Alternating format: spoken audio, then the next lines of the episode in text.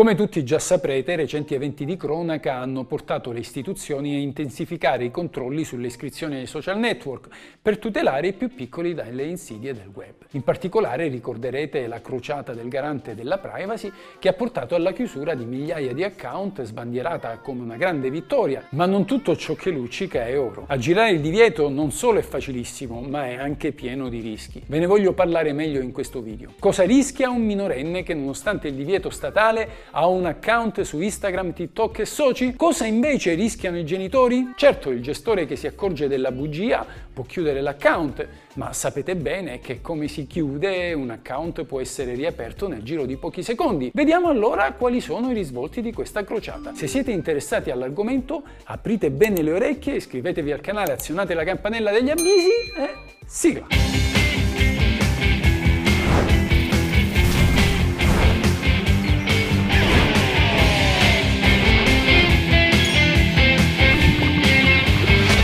La legge.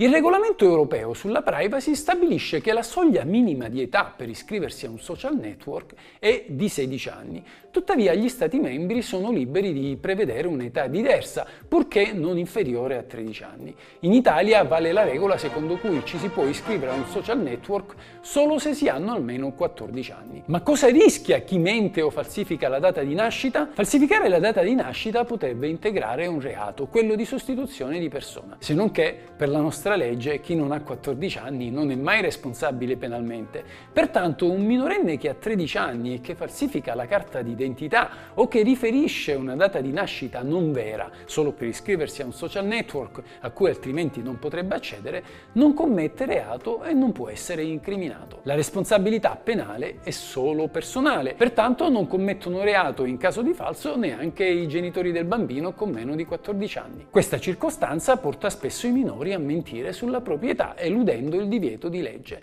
L'età media di chi si iscrive ai social network, anche all'insaputa dei propri genitori, è sempre più bassa, con conseguenze a volte molto gravi. Proprio per questo si è pensato di rafforzare le barriere di protezione introducendo SPID come chiave di accesso ai social da parte dei minori. Ad oggi però non v'è alcuna legge al riguardo.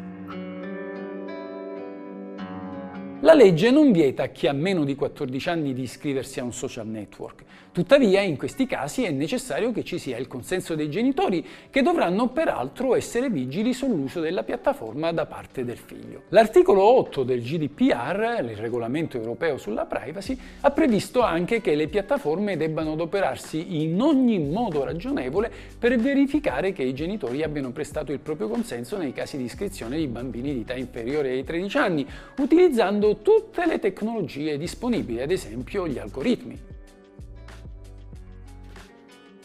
L'uso inappropriato di un social network può comportare responsabilità di tipo civile, ossia risarcitorio, e di tipo penale, cioè la commissione di reati.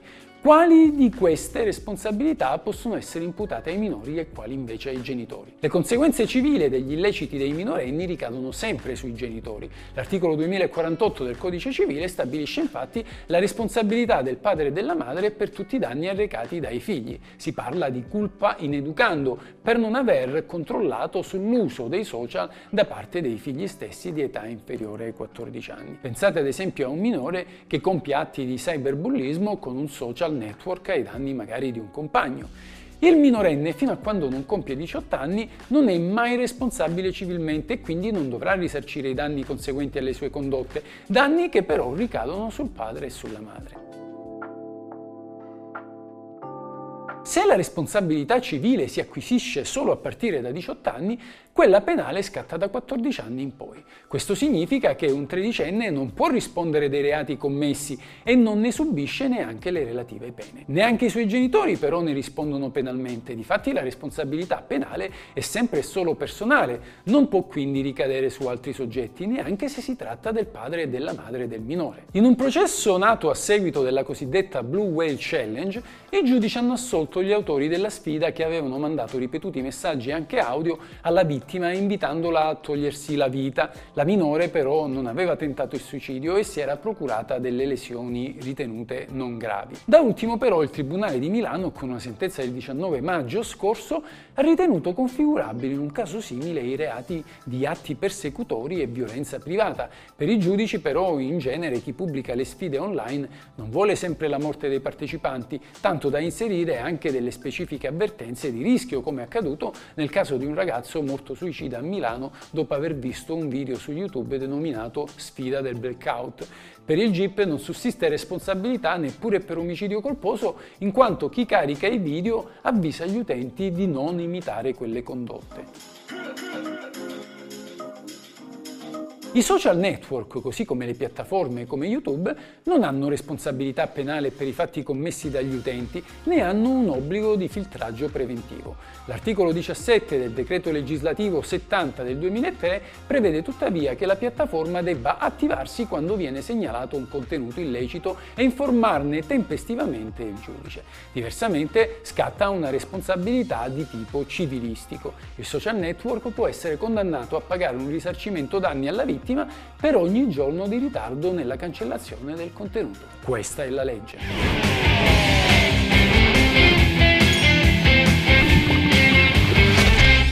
Perché questa è la legge. Perché questa è la legge. Ciao amici, se vi interessa sapere cosa dice la legge, come va interpretata, cosa si può fare e cosa non si può fare, il tutto in un linguaggio semplice ed accessibile a tutti, iscrivetevi al mio canale. Questa è la vera legge.